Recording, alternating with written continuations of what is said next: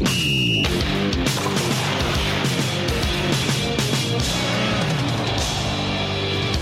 Arvoisa Radio Play-kuuntelija, nyt tulee hanaa tuutin täydeltä.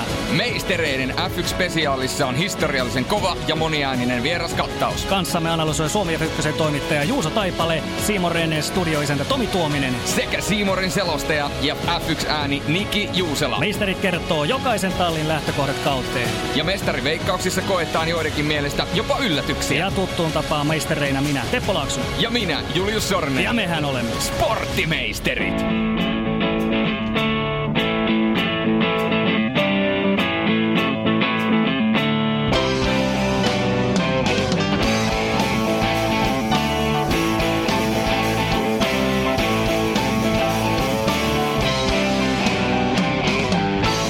Ja tästä tärähtää käyntiin meistereiden F1-spesiaalia. Nyt on niin sanotusti ta- talo täynnä porukkaa. Teppo, sä oot sen verran lahjakas puhuja, että sä voit esitellä, ketä kaikkea meillä täällä on. Me ei mennä kaikki mahtua edes mukaan. No vähän tiukkaa tekee, mutta täällä kuitenkin oikealta. Täällä on Niki Juusela Seemorelta, sitten on Tuomisen Tomppaa tässä keskellä ja sitten on vielä Juuso Taipale Suomi F1.comista löytyy täältä oikeasta laidasta. Niin hei, herrat, tässä on kauden alku, se on aivan tuossa ovella, niin kuinka kova formula-kuume on tällä hetkellä, jos Niki, Niki sieltä vaikka täräyttää ekana, niin kuinka kova formula-kuume sulla on tällä hetkellä? No aika kova. Et kyllähän se on aina kuuteen kauteen lähdetään, niin se on uusi chanssi, on uusi mahdollisuus. Pieni tribuutti tähän kärkeen pois nukkuneelle Mäki-legendalle, mutta tota, aina kuusi kausi on kynnyksellä, niin totta kai sitä odottaa mielenkiinnolla, että, että sitten kun talvitestit on takana ja kaikki on vasta iso arvuuttelu, tarkemmin mennään tietysti noihin voimasuhdearvioihin kohta, niin kaikki on iso arvuuttelu ja tässä vaiheessa kaikki on maailmanmestarikandidaatteja, eli, eli iso kuume on tällä hetkellä. Mitä meidän triathlonisti? No viime kesänä vaan yksi puolikas huomautettako tässä, tässä kohtaa näistä triatloneista ja yksi sprintti siihen lisäksi, mutta joo mä olin kanssa sain viikolla tuo testeissä Barcelonassa, että kyllä mäkin ihan mielenkiinnolla odotan. Mä veikkaan, että siellä on kärki vähän, tai, tai tuntuu, että kärki voisi olla tasaisempi kuin mitä se on ollut, kunnes Mercedes toisen todistaa sitten vajaa kahden viikon kuluttua, mutta Niki sanoi, että kaikki on mestarikandidaatteja, paitsi Williams. Mä voisin tarkentaa tähän kohtaan. Se ei kyllä ole. Älä viitti, kaksi viikkoa vielä aikaa ennen niin. kauden alkua on vajaa, niin tota, mä veikkaan, että ne tekee niin kova kehityspaketti, että sieltä tulee George Russell ja pyyhkii. Karismaa täynnä olevasta George Russell. Uskooko... Käsien puheen nukke. Uskooko Juuso Taivalle tähän? Ei lähetä tuohon Williamsin fanikelkkaan nyt mukaan. Et lähde Williamsin bandwagoniin? Ei valitettavasti, pitää olla sen verran realisti. Mutta tuota, tuohon mitä nyt lisäämään noille, niin tosiaan jännittävä kausi tulossa, että on sitten suomalainen formula-fani tai fanittaa tätä lajia ihan muuten vaan, niin paljon on mielenkiintoisia asioita. Niin ja tälle suomalaisten näkökulmasta, ja kun puhutaan aina mediasta, niin tämä on jälleen kerran se kaikkien aikojen suomalaiskausi. Ei ole. Ai. Ei, Ei ole. Niin, nimenomaan mä Eikö ole? Minkä takia olisi? No koska Alfa Romeo ja niin. Kimi Räikkönen, Pyhä Liitto. Ro- Romeo muuten haluaisin korjata Romeo. tuota lausuntoa Italiassa. Romeo. Älä, älä lähde tuo linjalle. Kyllä. Jotenkin tuntuu, että Pyhä Liitto, joten muistetaan, no käydään se kohta vielä läpi, mutta muistetaan, ei ollut hirveästi kuitenkaan odotettavissa, että Loutuksellakaan saa niin paljon aikaiseksi kuin silloin sai. Ja sitten Valtteri Pottas on kasvattanut sellaisen playoff-parra, että jos ei sillä pärjätä Hamiltonille, niin ei millään. Mutta palataan tuohon kohta. No hei, Mersusta voitaisiin aloittaa tietysti. Mikä on Mersun suorituskyky tällä kaudella, jos kuljettajista, niin ehkä ekana, jos vähän Hamiltonista puhutaan, niin onko se Hamiltonin maha siellä jo täynnä vai vieläkö sieltä, vieläkö sieltä riittää drivea tähän kauteen? Mitäs Niki? Ei missään tapauksessa ole, että äh, siis puhutaan ja kirjoitetaan Lewis Hamiltonista mitä tahansa hänen yöllisistä naisseikkailuista vai mitkä tässä nyt muutaman päivän aikana on ollut esillä tai vastaavista, niin sehän on Toto Wolfin strategia ainoastaan antaa äh, tähtikuljettajalleen mahdollisimman paljon löysää. Eli, eli Wolf muutama vuosi sitten totesi erään tiukan kauden päätteeksi, taisi olla se Nikon mestaruusvuosi, että, että mitä enemmän hän yrittää äh, suitsa Hamilton ja hänen, hänen vapaa-ajalla ja näissä omissa toiminnoissaan, niistä huonompaa lopputulokseen se johtaa. Hamilton on semmoinen kaveri, että se kuitenkin elää enemmän tai vähemmän ennätyksistä ja, ja näistä vertailusta legendoihin. Nyt puhutaan Schumacherin maailmanennätyksen rikkomisesta mahdollisesti tulevaisuudessa ja lukumääräisesti ja kaikista muista, niin maha ei missään tapauksessa ole täynnä ja uh, Lewis Hamilton on eittämättä yksi kaikkien aikojen kuljettajista, eli, eli on voimasuhteet mitkä tahansa tiimien välillä ennen ensimmäistä kilpailua, niin Lewis Hamilton on aina maailmanmestarikandidaatti, kun hän hyppää ratti, olkoon alle Williams tai Racing Point tai aivan sama mikä, niin se on vaan niin kova jannu. Se on kova jannu ja tietysti jälleen kerran nousee kysymys, se jää aikainen kysymys, että joko nyt on se hetki, kun Valtteri Bottas oikeasti pystyy haastamaan Lewis Hamiltonin, että jos muistaa esimerkiksi viime kautta, niin niitä kakkossijoja, niitä tulee, mutta niitä tarvitaan voittoja. Totta kai Valtteri Bottas on itsekin vähän piiskannut jopa itseänsä ainakin kommenttien perusteella, että aika on rajallista ja nyt tarvitsee vähän niin kuin ei nyt itse ole näin sanonut, mutta vähän niin kuin tulosta ulos, niin miten Tomi näkee tämä asetelma? Niin, siinä ongelma oli viime kauden lopulla, että ei tullut edes niitä kakkossijoja. Se meni vaan huonompaan suuntaan sitten loppukaudesta, kun kaikki oli valmista Hamiltonin puolelle, mutta kyllä se näin on, että kyllä se pitää haastaa, mutta sehän on maailman pirullisin tilanne ajaa sarja ykköstiimissä, missä on paras kuljettaja tallikaverina, niin kyllä siinä saa pistää ihan kaikkea, jos meinaa haastaa ja nousta maailmanmestariksi. Mutta kauden alku näyttää, että viime vuonna se lähti se Azerbaidsanin jälkeen menee, menee huonosti. että silloinhan jos tädillä olisi, niin se olisi setä, niin kuin sanotaan, mutta jos ei se rengas Mikä? olisi mennyt, niin sepä se, mietipä sitä. Sano vaan. Sano vaan ihan rohkeasti. Niin jos se ei olisi mennyt rengas ja Bottas olisi sen voittanut, jos, jos, jos, jos, jos, niin sehän olisi ollut ihan eri tilanne siinä vaiheessa, mutta jotenkin tuntuu, että se vähän romahdutti sitä hommaa. Niin Juuso, tässä tietysti suomalaiset pelkää nyt, että onko tämä nyt tämä Heikki Kovalaisen kohtalo, että ollaan kovassa tiimissä, mutta sitten ei vaan ihan lähes sillä tavalla ja sitten mennään ryminällä alas. Niin siis se on nyt se suuri riski. Tuossa nyt hyvin otit Tomi kiinni tuohon, että jos olisi tapahtunut alkukaudesta viime mm. vuonna toisin, niin me puhuttaisiin ihan eri tilanteesta Pottaksen kannalta. Azerbaidsanin jälkeen niin Pottas olisi voinut johtaa MM-sarjaa. Niin olisi. Niin, niin, se olisi siitä oli, lähtenyt sitten johtanut, menemään. Jos se ei niin, ollut sitä ren- Niin, ja, ja nyt kun kun tämä loppukausi oli sitten noin mollivoittoinen ja kun olet niin hyvä kuin viimeinen kisa, niin se nyt valitettavasti sitten tarkoitti sitä, että Pottaksesta puhutaan vähän tämmöisenä heikkona kuljettajana. Että nyt on vaikea tilanne täh- tähän vuoteen, mutta en mä nyt lähtisi tuohon, että automaattisesti niputetaan, että tässä käy nyt samat kuin kopalaiselle. Ihan hyvin Pottaksella on mahdollisuudet siihen. Jos hän nyt saa vaan sen saman drivin, mikä hänellä oli Williams vuosina, niin hän on voittoihin pystyvä kuljettaja. Jos hän nyt pystyy sen pienen extra boostin ottamaan itselleen, niin miksei? Ihan varmasti voi taistella mestaruudesta tänäkin vuonna. Ja se kysymyshän kuuluu, että mistä se extra boosti otetaan. Jos mietitään kilpailutilannetta, niin on parempaa kilpailutilannetta tai pahempaahan ei oikeastaan kuljettajalla voi olla. Sulla on oikeasti Lewis Hamilton siinä vieressä, joka niin kuin, e, e, niin jos muistetaan Roosbergin kanssa, niin sehän oli niin veristä. Bottaksen kanssa jotenkin tuntuu, että vähän on lämpimämmissä väleissä, mutta luulisin, että se on se, joka ajaa Bottasta, että perhana, Toma haluaa voittaa. Nimen, nimenomaan siis tuo, että, että nyt Bottaksen pitää muuttaa se asen, asetelma ja asenne Hamiltonia kohtaan. Että, että se on se keino, millä Hamiltonia saa tänä vuonna nyt sitten vähän – heilutettua ja kenties sitä kautta sitten Bottas saa sen hyvän drivin heti menemään päälle. Ja sitten kun Hamilton ei olekaan se ykköstykki siinä, niin siinä on Bottaksen sauma.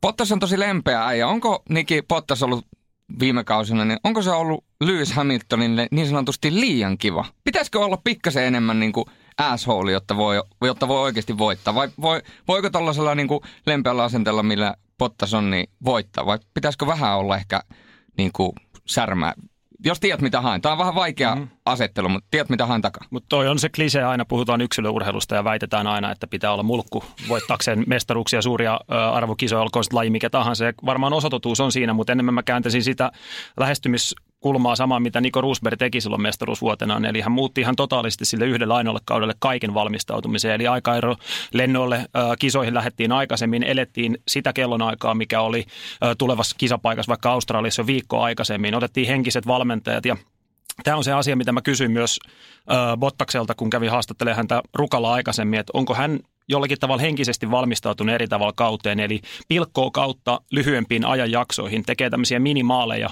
pitkin kautta. Ja mä näkisin, että tällä puolella on se kaikkein isoin muutos, että ei sun tarvitse olla välttämättä mikään dighead voittaksesi Lewis Hamiltonia, vaan henkisesti vaan saada ladattua jokaiseen osakilpailuun niiden pettymysten jälkeen, jota eittämättä aina Formula 1-kaudelle mahtuu, uudelleen itsensä. Ja henkisellä puolella se tullaan mittaamaan. Bottas on edettää nopea kaveri, mutta se henkinen mittari ja puhumattakaan siitä kuljettajamittarista, kun ajat Lewis Hamiltonin vastaan. Vaikka Sebastian Vettel olisi Hamiltonin tallikaverina, Hamilton olisi nopeampi kaveri.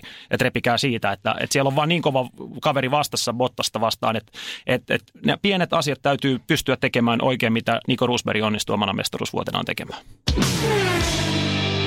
Ja näin se meistereiden F1-spesiaali jatkuu. Tomi Tuominen, Niki Juusola, Julius Sornen, Juuso Taipale ja Teppo Laaksonen studiossa. Ja tästä lähdetään jatkamaan sitten Ferrari, eli Forza Italia. Ja siellä on aika mielenkiintoinen tilanne. Puhuttiin siitä, että pystyykö Räikkönen laittamaan Vettelille kampoihin, niin nyt siellä on sitten Charles Leclerc. Ei välttämättä kaikista paras paikka nuorelle miehelle. Ainakaan helpoin, kun miettii, minkälainen Italias media on.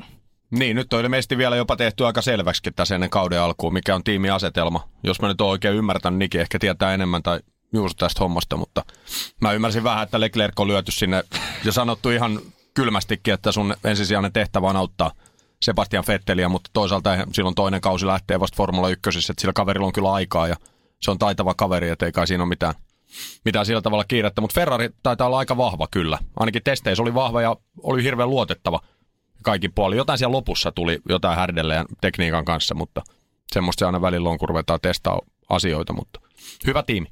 Niin, tästähän on ollut myöskin puhetta siitä siellä sisäpiiristä, että, että vähän tavallaan parjattu tätä Ferrarin menestystä talvitesteissä, että kun näille talvitesteille ei kuitenkaan voi liikaa painoarvoa antaa, niin kuinka paljon te annatte painoarvoa sille, että Ferrari on ollut talvitesteissä näin tavallaan nopea, koska välttämättä ne ei aina kuitenkaan kerro, että jos joku on talvitesteissä kova, niin sitten kun kausi alkaa, niin se asetelma voi muuttua. Eli tavallaan se ei ole se koko totuus kuitenkaan. Niin, mutta hyvältä näyttää. Ferrari on tällä hetkellä äh, erittäin vahva paketti.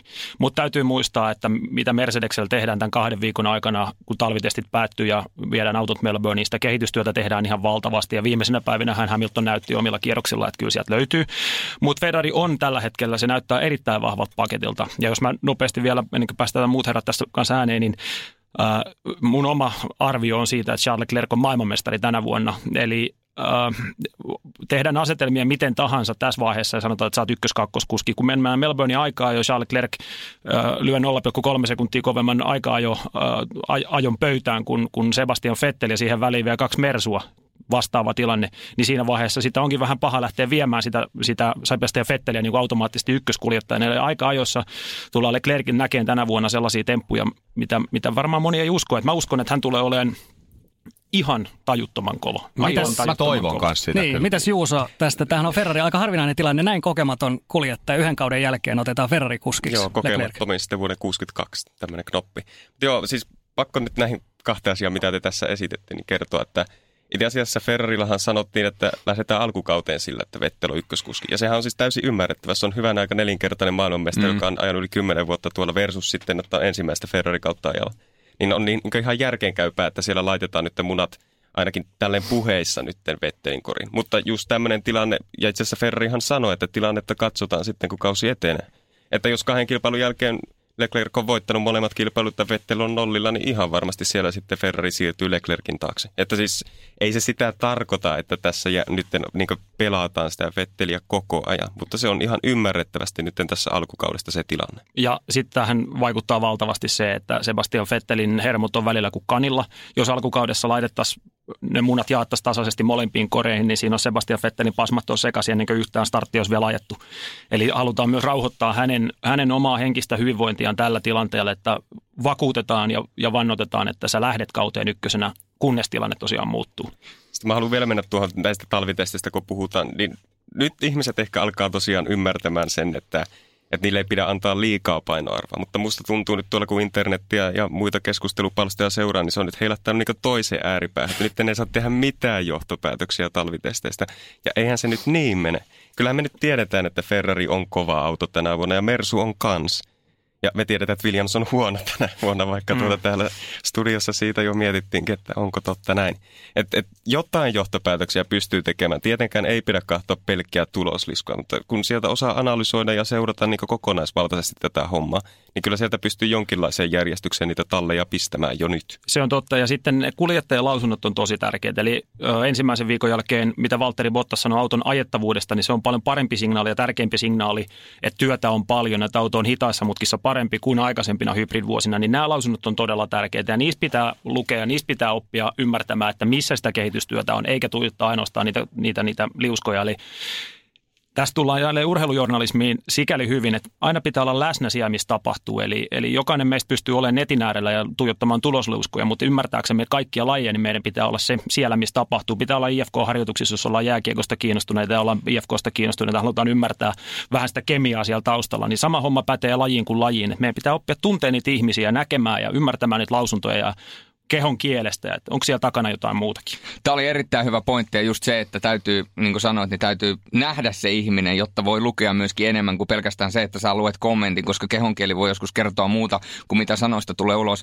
Tämmöinen vähän niin kuin kaksosainen kysymys liittyen siihen, vähän palataan ajassa taaksepäin tätä äskeistä keskustelua, kun sanoit, että odotat, että Leclerc tulee tekemään niin kuin ihmeitä, niin tähän liittyen, niin haluatko avata vähän, että minkä takia sä näet sen asian ja toinen tähän saman asian liittyen, jos Leclerc alkaa tekemään ihmeitä, niin muistetaan viime kaudella Vettel sortu virheisiin aika pahoissakin paikoissa, tavallaan se maksoi hänelle aika paljon, niin jos mietitään, että tämmöinen, voidaan puhua lainausmerkeissä tulokaskuskista, kun Ferrarista puhutaan, niin jos hän alkaakin yhtäkkiä napsimaan pisteitä, niin kuinka paljon siinä on sellaista riskiä olemassa, että Vettelillä tavallaan keittää kuppinurin, koska jos Räikkönen voittaa Vettelin, niin sehän ei tavallaan ole niin kuin ihme, koska se on Räikkönen. Vettelin mielestä se on hänen kaverissa. Mutta jos tulee tavallaan tuommoinen lainausmerkissä pikkupoika ja tekee sen, niin siinä voi olla, että Vettelillä saattaa pinna kiehahtaa ja sitten niitä virheitä alkaa tulemaan. Niin no, ja sitten täytyy muistaa, että sen yhteistyön aikana, mitä Fettel ja Räikkönen on samassa tiimissä, niin voitte laskea, että kuinka monta kertaa Räikkönen oli nopeampi, jos ihan rehellisiä ollaan. Että ei niitä kertoja nyt ihan hirveän montaa ollut se riski on olemassa Fettelin kohdalla aina. Se ollaan nähty aikaisemmin, kun Daniel Ricciardo tuli Red Bullille. Silloin oltiin ensimmäisen hybrid-vuotena ja, ja tota, Ricciardo oli nopeampi. Oliko sitten kuinka paljon ongelmia Fettelille päästä autoon sisään? Tiedettiin, että hän siirtyy Ferrarille. Tehtiinkö tiimin sisällä jotain, joka mahdollisti Ricciardolle paremman, mutta siinä meni jo kuppinuri Webberin kanssa aikoinaan. Ihan samanlaisia kamppailuita Red Bull-aikakaudella, että kun ei mennytkään kaikki, miten, miten superpojalle oltiin luvattu, niin silloin alkoi keittää ja rikottiin yhteisiä pelisääntöjä. Eli tämä ongelma on aina olemassa Sebastian Vettelin kohdalla. Ja Charles Leclerc vaan on osoittanut GP3 Formula 2 sen kypsyyden, eli, eli noissa pikkuluokissakin jokaisen voiton jälkeen, vaikka viikonloppu sujui mahtavasti, niin hän ei, hän ei tuudittautunut tämmöiseen James Huntmaiseen juhlintaan missään määrin, eikä ylimielisyyteen, vaan halusi analysoida joka ajosuorituksen kerta toisensa jälkeen, että miten hän pystyy tekemään asiat vielä paremmin. Ja mä näen, että tämä heijastuu tälle kaudelle. Hän oli jo Sauberilla niin loistavan kypsä otteissaan, analysoi ja jatko tätä samaa linjaa edelleen omia suoritustensa tarkkailussa kunnossa ja mä veikkaan, että, ja tämä on varma, että tämä jatkuu Ferrella. Hän on jalat maassa tyyppi, hyvin nöyrä, vaikka onkin Monakosta, olipa typerä yleistys muuten, vaikka onkin Monakosta, ihan niin kuin kaikki monakolaiset olisi jotenkin, ei olisi nöyriä tai jollakin muuten, mutta kuitenkin, niin hän, hän, on, hän on vaan niin superlahjakas, että hän on Max Verstappen äh, tämmöisessä mm, jääämpärissä, sanotaanko näin. No, hypätään tästä sitten siihen jääämpäri, joka on tänne Red Bullia, niin siellä lilluu Max Verstappen ja Pierre Gasly tosiaan. Eli ollaan siinä tilanteessa Red Bullilla 12 vuoden jälkeen Renault myllyt vaihdettu Hondaan ja sitten tällaisella kuskiparilla lähdetään. Mitäs Tomi, millaiset odotukset sulla on tähän punaiseen härkään tällä kaudella? Mä tiedän, mun mielestä Red Bull oli Barcelona-testeissä jotenkin väritön ja hajuton ja mauton. Mulla ei oikein jäänyt mitään siitä mieleen. Nämä on jo semmoisia tasaisia hyviä testejä. Gasly veti kerran puskaa huolellisesti ja siinä meni sitten viimeinen, tai toiseksi viimeinen testipäivä meni pieleen, loput siitä ja viimeinenkin meni, koska ei ollut oikeita osia enää autoon. Ja, mutta mielenkiintoinen parivaljakko sinänsä, että siellä on kaksi junioria. Max Verstappen toki nyt jo ei enää mikään ensikertalainen, mutta nuori kaveri. Mutta jotenkin mä en, mä en oikein vaikea, tosi, tosi vaikea lähteä sanoa, että miten se kulkee. Ainakin luotettavuutta Honda-moottorissa oli, mikä on hyvä, hyvä merkki, mutta en mä lähde mitään veikkaamaan, että miten vahva se tiimi on. Jotenkin se pitää odottaa se Melbourne ja sen jälkeen saada ensimmäinen haju ja maku siitä asiasta. Tai mä saan. Mutta voisiko tämmöinen toinen nuori kuljettaja saada Verstappenia kasvamaan enemmän aikuiseksi, koska kuitenkin muist... Ei. Ei. Ei, se on Max Verstappen. Ei, se on, se on tullut isänmaidosta niin sanotusti. ei, siinä, siinä on, se on Max Verstappen, ei se auta. Ei, ei siinä auta yhtään mikään kyllä, mikä tallikaveri se tulee ihan muuta. Ei se välitä, kuka siinä on vieressä. Se on, se on tekemässä omia asioita ja silloin omat käyttäytymistavat ja systeemit, niin se on ihan yksilöllisesti.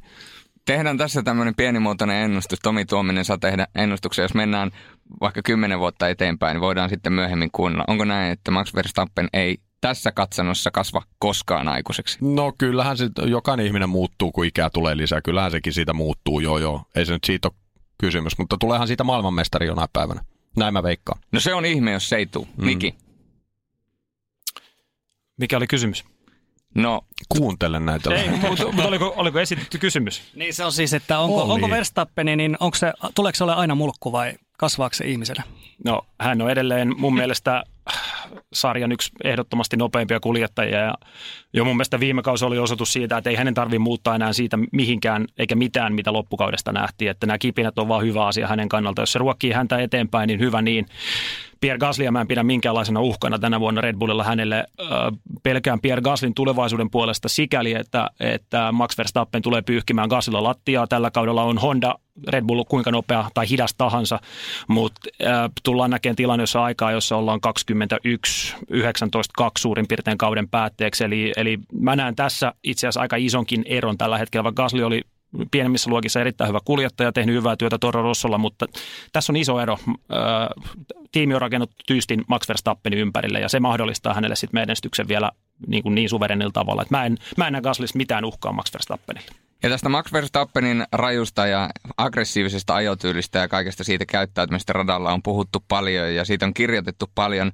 Mutta tälleen kun sitä alkaa miettimään vähän niin kuin out of the box, niin ainakin itsestä tuntuu siltä, että onko tämä liian kaukaa haettu, että Max Verstappen on tavallaan rakentanut nerokkaasti itselleen kuljettajabrändi sinne radalle. Ei. Koska kaikki tietää, että jos, että tämä ei ole tarkoitettua, mutta jos Ei. mietitään, että Max Verstappen on takana, niin kaikkihan tietää, että mitä sieltä voi tulla. Niin se laittaa miehet varovaisemmaksi. Mun mielestä Formula 1 on hauskaa se, että kaikesta keksitään aina tarinoita ja rakennetaan erilaisia tämmöisiä. Se on oikeastaan ainoita urheilulajeja maailmassa, missä, missä pienistäkin asioista saadaan aivan valtavat storit sinne taustalle. Ja hän on tehnyt näin ja sitten noin ja se johtuu tästä ja tosta. Oot samaa mieltä Nikin? Olen, olen ehdottomasti. Ja sitten kun ajattelet, sulla on 20 autoa lähtöruudukossa ja lähdetään siihen ensimmäiseen mutkaan, niin ei kukaan siinä vaiheessa mieti, että minkälaisella brändillä varustettu Max Verstappen, vaikka se olisikin ikään kuin sisään juurrutettu, että hänellä, hän on aggressiivinen kuljettaja tai muuta. Sitten kun startti on olemassa, niin kyllä sitten mennään eikä meinata. Että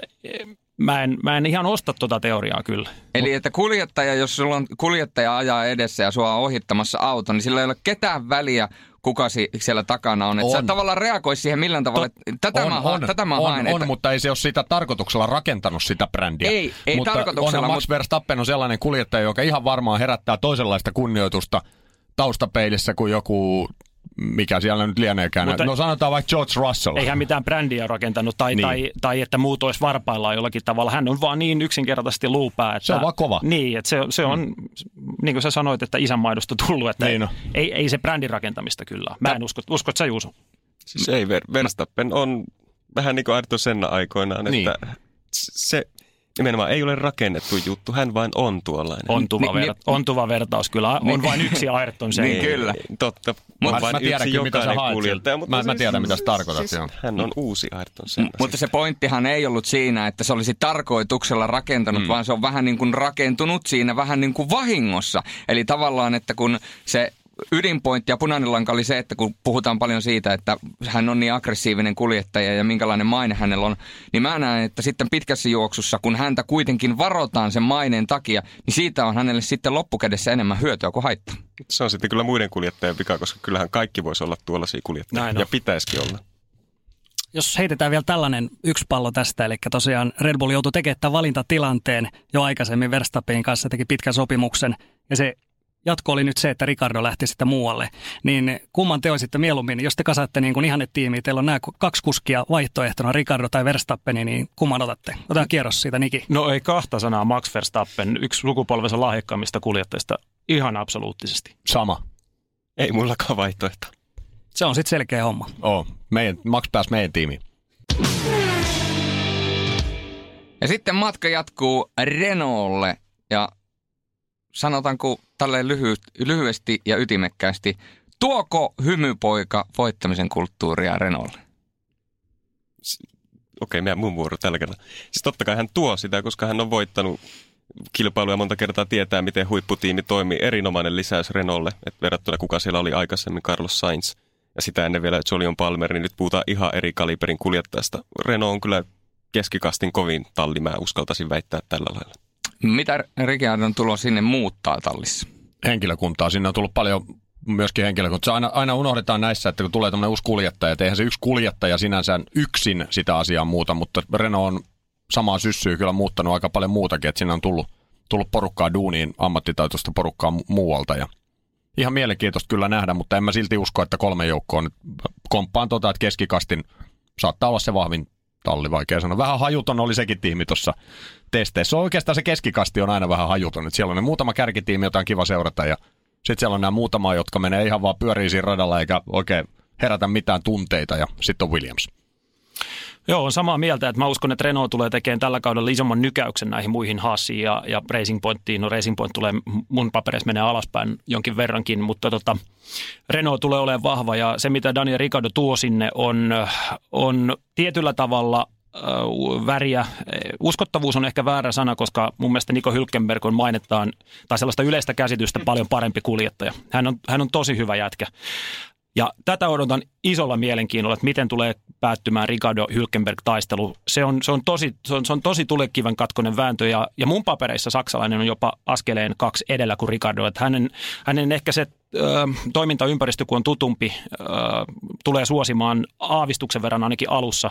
Ja mä, mä veikkaan, että Nico Hülkenberg saattaa olla pisteissä Daniel Ricardon yläpuolella. Että, että Ricardo on mukava jätkä ja tuo paljon huomiota ja näkyvyyttä ja sponsoreita ja, ja kaikkea muutakin tiimiä, mutta ei pidä unohtaa, että Niko Hülkenberg on oikeasti nopea. Että hän, hän, hän ei ole niin, niin tasapaksu kuin ehkä mitä, mitä usein puhutaan ja vaaditaan häneltä niitä palkintokorokessioja vihdoinkin ja kaikkea muuta. Että on ollut vähän olosuhteiden uhri tai että mihin, mihin aina ura on vienyt ja on kypsynyt mun mielestä mi, huomattavalla tavalla tässä viime vuosien aikana, että on, on hyvä kuljettaja. Joo, siis tämä on mielenkiintoinen tilanne tietysti, että Ricardo, hänestä nyt leivotaan tietysti ykköskuskia, hän tulee uuteen tiimiin ja näin, mutta siis Hylkenbergin tilanne, Saintsi pidettiin vielä takana, nyt on vähän uudet haasteet, mutta tota, onko Hylkenberg, onko hän jopa vähän aliarvostettu, mitä Juuso mieltä hänestä? Ei minun paperissa. Kyllähän aika monet asiantuntijat häntä aina rankkaa tuonne yläpäähän. Ehkä sitten suuri yleisö, tämmöinen sunnuntai-katselija sitten pitää häntä nimenomaan sen takia, kun hän ei ole tuolla kärkipäässä.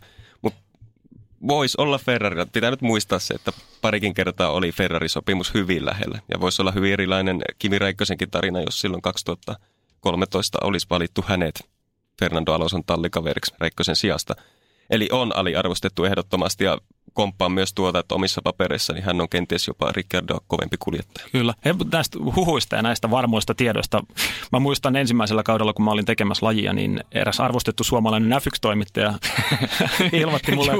se, on, tota, se on sellainen homma, että Ricardo on 2019 Ferrarilla. Oliko se semmoinen homma? Se voi laittaa, mutta sitä ei voi vielä painaa mihinkään olla, mutta se on, sopimus on taskussa, tämä on aivan varma asia. Ja varvasin tämän arvostetun. Vähän menee virtaa Aurajoessa vesi ja muuta, niin, niin tota, miten asiat muuttuu mukaan. Että näitä Joo. varmoja huhuja ja tietoja on, on varikolla ihan hirvittävän paljon, mutta itse asiassa se myös, on... myös tiimit ja kaikki tiedotus on mennyt paljon varovaisempaan suuntaan, eli edes luottotoimittajalle ei voida lutella, jutella luottamuksella tänä sähköisenä viestinnän aikana, eli ollaan tosi varovaisia niissä huhuissa, eli, eli paljon oijotaan ja paljon tehdään johtopäätöksiä, jotka ei pidä kuitenkaan sitten paikkaansa, niin vaikka, jos... vaikka Hylkenberg olikin lähellä kyllä varmasti. Niin, ja tämä, tässä tulee niin toimittaja etiikasta aika heitit hienosti pallon ja syötän tänne lapaan, nimittäin jos mietitään tätä, tätä asetelmaa just tästä huhusta, niin kun mietitään, kuinka paljon formuloista kertaa huhuja ja kuinka paljon toimittajat haluaa tavallaan olla ensimmäisenä kuitenkin kertomassa niitä, niin ei varmaan ole yhtään sellaista toimittajaa, jolle kukaan täysin voisi uskoutua niin, että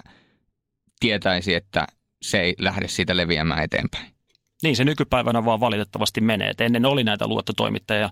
Varmasti tiettyjä asioita voidaan puhua, mutta sellaisia, jotka vaikuttaa suoraan ö, tulevaisuuteen tallineuvottelusta tai vastaavissa, niin niistä pitää pitää turpa kiinni. Se ei vaan, se ei vaan auta. Tähän ette tietenkään erittele asioita, mutta jos mietitään Niki ja Tomi, kuinka paljon te olette nyt viimeisen parin vuoden aikana kuullut sellaisia asioita, mitä te, mitä te ette ole vuotanut, jotka olisi kovia uutisia, eikä tarvi eritellä sitä asiaa, mutta tavallaan niin kuin hahmottaa kansalle sitä, että kuinka paljon te se kuulette sellaista, mitä, mitä ei sitten julkisuuteen tuoda. Äh, muutamia on, on todellisuudessa sellaisia asioita edelleenkin, mistä ei voi puhua, mutta kyllä ne on yhden käden sormin laskettavissa, eli, eli todella vähän. Toki täytyy muistaa, että, että tämä vaatisi myöskin enemmän meidän naaman kuluttamista siellä varikolla. Että viime vuonna kuusi kisaa, tänä vuonna onneksi lisääntyy, että yhdeksän kisaa Tomikin pääsee reissuun, mikä on todella terveellistä ja, ja huomattavan hyvää myös, myös edelleen meidän ammattitaidolle ja sille, että, että saadaan kontaktia, ihmiset oppii luottamaan, että saadaan ehkä kuudes asia, mitä ei voi kertoa sinne omaan, omaan takaraivoon, että jättää vähän hautumaan asioita. Ei mulla Formula 1 ole mitään, en mä ole millään tavalla siellä missään sisäpiirissä, että mä saisin jotain tietää, mutta otetaan nyt vaikka ralli. Ai jaa. Aika jän, jän, jännä sinänsä, niin kyllä mä kuulen ja jääkiekkokin on toinen, missä, missä mä mutta mulla puuttuu semmoinen semmoinen toimittajan geeni, siis ihan totta, semmoinen uteliaisuusgeeni ja sellainen, että mun olisi ihan välttämätön pakko kertoa jostain. Että jos mä juttelen jonkun rallityypin kanssa ja se kertoo, niin mulle ei, käy, mulle ei, edes, mulle ei herää minkäänlaista semmoista kipinää, että nyt mä tiedän jonkun asian ikään kuin journalistisessa mielessä. Et ei, se on ihan me jutellaan joku asia ja mua ei pätkän vertaa kiinnostaa, että mä, mä jakaisin sen jonnekin muualle. Et mulle ei edes tule mitään pakottavaa tarvetta. Mutta semmoisia tietoja kyllä, kyllä mä kuulen kaiken näköistä, mitkä varmaan sitten jossakin olisi uutinen, mutta ei mulla ole minkään valtakunnan tarvetta niitä jakaa eteenpäin. Mutta tämä, tämä varmaan jollain tavalla voi olla monille jopa uutinen, että sulta tällainen geeni puuttuu, koska, koska kuitenkin niin pitkä ura olet tehnyt. Niin, ja, mä, en, ja... mä en taas koe olevani kato toimittaja.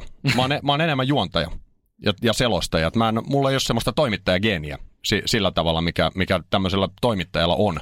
Uteliaisuus puuttuu että nopeasti vielä otan kiinni varmaan rönsyilijä nyt vähän Formula 1 aiheesta, mutta että, että se toimittajan uskottavuus tänä päivänä tulee paljon myös siitä, että et, et, nimenomaan on, on se kompetenssi puhua asioissa uskottavasti ja siihen ei välttämättä tar- nopeita uutisvoittoja, että olet minuutin nopeampi julkaisemaan mm. jonkun uutisen tai edes päivän, vaan, vaan osaa suhtautua ja näkee asiat uskottavasti ja pystyy ne tuomaan myös, myös sillä kaikupohjalla ulos, että, että siinä on totuus mukana. Joo, just, se on tosi tärkeää. Just näin. Mä tuossa mä Nikin kanssa täysin samaa mieltä, että mieluummin puhuu vähemmän, ja, mutta puhuu sitten asiaa, kun että höpöttää kaiken mahdollisen ja kaikki huhut lyö otsikoihin. Että mä oon vähän samaa mieltä, että sit näitä höpöttäjiä kyllä piisaa.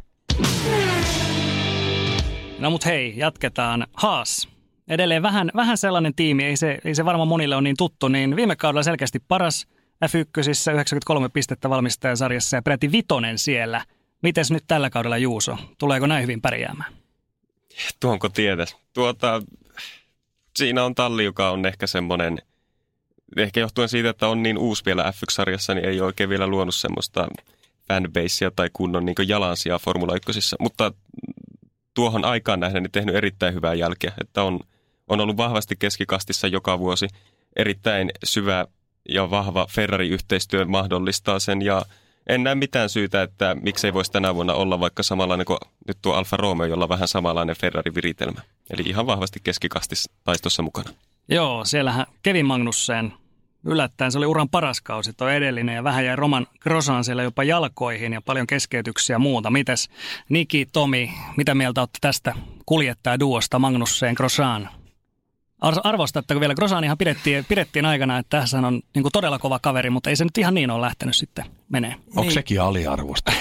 onko, se, onko se aliarvostettu? Niin, niin. Pa- parhaimpana päivänä Roman Grosan on yksi sarjan, en nyt sano parhaita, no aika lähelle kuitenkin menee sinne niin kuin kärkiviisikkoon, että silloin kun on hyvä päivä, niin hän pystyy tekemään maagisia suoritteita, mutta viime kausihan oli aikamoista vuoristorataa, että se alkoi aivan umpisurkeasti ja itse oli jo heivaamassa häntä Nevadaan sieltä jo hyvin aikaisessa vaiheessa, mutta loppukaudesta pystyi nostamaan käsittämättömästi suoritustasoa ja oli ajoittain erittäin hyvä viikonlopuissa. Mutta ehkä se leimaa tuota koko Haasia, Kevin Magnusseniakin, hän on hyvin temperamenttinen kuljettaja ja jotenkin Haas ehkä niin kuin vaatisi tällaista äh, Daniel Ricciardo-tyyppistä hahmoa sinne tuomaan sen tasaisuuden, vähän silottamaan niitä rosoja siitä sen organisaation ympäriltä. Eli toi kuljettajakaksikko on parhaimmillaan erinomainen, mutta tasaisuutta vaaditaan. Ja mulle ehkä talvitestien perusteella, jos vähän mietitään, niin jätti pienen kysymysmerkki, että mikä se Haasin iskukyky todellisuudessa on. parhaimmillaan voi olla hyvä, mutta myös nähtiin viime kaudella, että eri viikonloppujen aikana myös radasta riippuen oli valtavia suorituseroja, eli se on hyvin epätasainen se paketti hyvillä radoilla kulkee hyvin. Sitten kun on huono viikonloppu, niin voidaan olla siellä 15-16.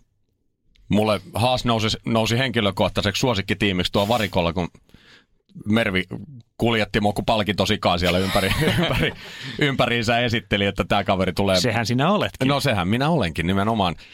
Tämä tulee muutama kisa ensi vuonna, että olkaa tälle kilttejä. Ja Formula 1 varikko, niin kuin sänikin tiedät hyvin, niin se ei ole ihan helpoin mahdollinen työskentelyympäristö mutta tämä Haas oli aivan toista luokkaa. Niiden pressityyppi oli saman tien, että joo joo tänne sisään, että vaihdetaan, yhteystiedot ja pantiin mailit toiselle. ja oot hyvä meininki ja höpötti, että ihan mitä tarvit vaan, niin sanon, niin kaikki järjestyy ja muuten. Mä mietin vähän aikaa, että mistä tämä oikein johtuu. niin sitten selvisi, hänhän on amerikkalainen. Eli se on jenkkitiimi, niin ne toimii ihan toisella tavalla journalistien kanssa kuin nämä eurooppalaiset ja muut, muut tiimit. Että se, siinä oli ihan selkeä ero siinä hommassa ja sitten se vähän sanoikin, että hän ei oikein ymmärrä, että miksi täällä asiat tehdään niin hirveän vaikeasti. Että kun näet, mä kiitin häntä, että tämä on hyvänä aika, täällä voidaan toimia myöskin ihan ihmismäisesti. Joo, että hän ei oikein käsitä, että miksi täällä ihmiset tekee, tai miksi väkisin tehdä asioita niin monimutkaisesti. Että heillä on hyvin suoraviivainen se homma, semmoinen jenkkityylinen ja siitä mä tykkään kyllä. Haas, niin. on, Haas on hei numero uno. Joo, siis tästä on puhuttu, puhuttu ennenkin, että F1-varikko se on aika tämmöinen hierarkkinen ja se on niin kuin aika semmoinen suljettu salamyhkäinen, siellä yritetään piilotella erilaisia asioita, niin Millaisia kokemuksia Niki sulla on tästä Hassin toiminnasta ja sitten vastaavasti näistä vähän huonommista? No suoraan sanottuna niin Hassin kanssa on ollut ihan, ihan tavattoman vähän tekemisissä. Että sattuneesta syystä yleensä meidän viikonloput silloin, kun ollaan reissussa oltu tai testien ympärilläkin nivoutuu suomalaiskuljettajan tallien ympärille, eli Ferrari ja Mercedes, jossa on aivan ero kuin yöllä ja päivällä, niin kuin aikaisempina vuosina. Nyt tietysti Alfa Romeo on muuttanut tätä Ferrari kaikessa ylimielisyydessään siihen, miten he suhtautuu toimittaja- ja tiedotuspolitiikkaan, niin on ollut jopa vähän tyrmistyttävää tässä aikaisempina vuosina, että koko se tiimin sellainen salamyhkäisyys rakennetaan sen varaan, että, että heillä, on, heillä on mahdollisuus olla eri kastissa kuin muut, ja se on, se on outoa puhutaan tällaista urheilulaista, jossa näkyvyys pitäisi olla kaiken A ja O ja just semmoinen ulospäin suuntautuneisuus ja muuta, niin, niin Mercedeksellä homma on toiminut tosi hienosti, vaikka kaikki on aika pitkälle johdettua, mutta me ollaan saatu tiettyjä erityis, erityisvapauksia Walterin haastatteluissa ynnä muissa, että, että se on toiminut hyvin. Uh, mutta Ferrari on ollut ihan täysin oma lukunsa, eli siellä ollaan, ollaan suhtauduttu mediaan koko niin kuin siihen ympäröivään maailmaan aika ylimielisesti. Pienemmät tiimit tietenkin, koska näkyvyyttä on paljon vähemmän tarjolla, niin suhtautuu paljon avoimemmin uh, kaikkiin pyyntöihin. Ja, ja uh, tästä hyvä esimerkki on Alfa Romeo. Nyt kun Kimi on siirtynyt sinne huomioon ihan toisen näköistä, niin ainakin alkuun siellä on nyt havaittavissa sellainen – tosi tervetullut mentaliteetti ja ilmapiiri myös sen tiimin ympärillä, että tämä on mahtavaa, että me saadaan nyt sponsoreille näkyvyyttä, me saadaan meidän tiimille näkyvyyttä ja Kimi on tuonut sinne kyllä niin mahtavan raikkaan tuulahduksen myös tälle puolelle. Joo, siellä on hirveä ero myöskin näissä pressityypeissä, jotka toimii tiimeissä. Et Mersullakin on erilaista porukkaa siellä. Tämä Felix, joka siellä on duunissa, se on ihan ykköstyyppi. Todella mukava, mukava kaveri. Mutta nyt Ferrarille meni, onko se Silvia, joka Joo, oli McLarenilla. McLarenilla. Ja nyt se oli punaisi, punaisissa siellä. Mervi sanoi, että tämä on, mä muistan nimittäin hänet sieltä 2000-luvun alusta. Yhtä lailla molemmille oli tullut 16 vuotta naamaa lisää ikää, mutta, mutta tuttu, tyyppi sinänsä, hän, hän tietenkään minua äh, muistanut, mutta mä muistin hänet ulkonäöltä ja Mervi sanoi, että nyt ehkä jotain muuttuu, kun se on siellä Ferrarilla. Että se on, sanoi, että Varikon no, ihan ehdottomasti ykköstyyppi. Ja on muuttunutkin jo ihan, ihan tähän sähköpostitiedotukseen lähtien. Okay. Aikaisemmin Ferrarilta ei juuri tullut mitään, kun siellä oli tämmöinen yksi, yksi uuvatti. Ja tota... nyt ei puhuta nimillä, enkä puhu ollenkaan, että mikä tehtävä ja toiminimi oli tällä uuvatilla, mutta joka tapauksessa. Todennäköisesti on kuitenkin meidän kuuntelija. Ja niin, ehkä tutti bene. niin, tota, niin, niin, nyt on kyllä, se on totta, että on muuttunut Ferrarilla kyllä touhu. Hyvä niin. Hei, tähän vielä loppuun tätä segmenttiä, niin pakko kysyä, löytyykö jommalta kummalta joku erikoinen tarina näistä käytännöistä, just mitä puhuit tuosta Hassista, niin vielä joku toinen tämmöinen käytännön esimerkki, joku todella erikoinen, mihin olette törmännyt? No mulla oli, siis jos, mulla tuli ekana mieleen, mutta nyt mennään sinne vuosikymmenten taakse. Ei 2000-luvun alku oli Minardi kärki, yksi kärkitiimeistä ja siellä ajo Anthony Davidson ajoi yhden vai kaksi viikonloppua tuuras silloin jotakin kuskia, en muista ketä. Ja hänellä oli suomalainen tyttöystävä. No mainos TV tietysti sekasin siitä, että nyt pitää tehdä juttu siitä ja hänen tyttöystävästään. Ja tämä kaikki irti siis revitään ja Niillä oli semmoinen vanha Scanian bussi siinä ja repaleinen teltta varikolla ja mä menin koputtaa siihen repaleeseen oveen ja sieltä tuli pressityyppi ja mä sanoin Anthony Davidsonilta, että jos sais pari kommenttia, että mainostelevisio Suomesta ja se kundi jo jaffaa ja luki jotain akuankkaa siellä nurkassa ja se pressityyppi otti kalenteri esiin ja sanoi, että ei käy millään, että huomenna kello 17, en mä nyt muista sitä aikaa, mutta että huomenna kävis. Mä katsoin sitä mimmiä, mä sanoin, siis toi istuu tuolla ja juo limonaadia, että eihän sillä ole mihinkään kiire, viisi minuuttia ei, ei millään nyt tänään kerki. Mä sanoin, unohda koko juttu. Kävelin ulos siitä. No Haaja se Antti oli meidän porukassa, niin sillä meni kurat housuun. Se kävelit sinne ja anteeksi, anteeksi, anteeksi. Kyllä me huomenna käy ihan hyvin. Sanoin, mitä helvettiä sä menet sinne sopimaan tuommoista? Sä saat olla polvillas joka kerta tästä eteenpäin. No, se kundilla mua ärsytti ihan sairaasti se homma. Tämä on niin se kuvasti sitä Formula 1 toimintatapaa. Ei hyvä. Ebi ja meidän SPVstä, morjesta. Kuunnelkaa sporttimeistereitä ja Julle ja Tepo jäätäviä juttuja. Muistakaa myös se, että täällä on hyvää liikuntaa.